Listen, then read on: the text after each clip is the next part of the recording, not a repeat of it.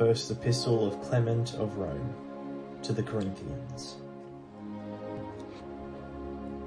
Chapter 23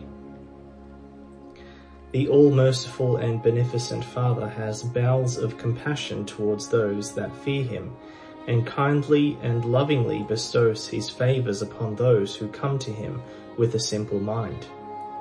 Wherefore let us not be double-minded, neither let our soul be lifted up on account of his exceedingly great and glorious gifts.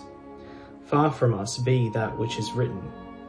Wretched are they who are of a double mind, and of a doubting heart, who say, These things we have heard even in the times of our fathers. But behold, we have grown old, and none of them has happened unto us. Ye foolish ones, compare yourselves to a tree Take, for instance, the vine. First of all, it sheds its leaves, then it buds, then it puts forth leaves, and then it flowers. After that comes the sour grape, and then follows the ripened fruit. Ye perceive how in a little time the fruit of a tree comes to maturity. Of a truth, soon and suddenly shall his will be accomplished.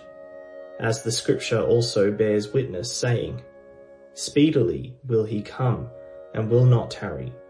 And the Lord shall suddenly come to his temple, even the Holy One, for whom ye look.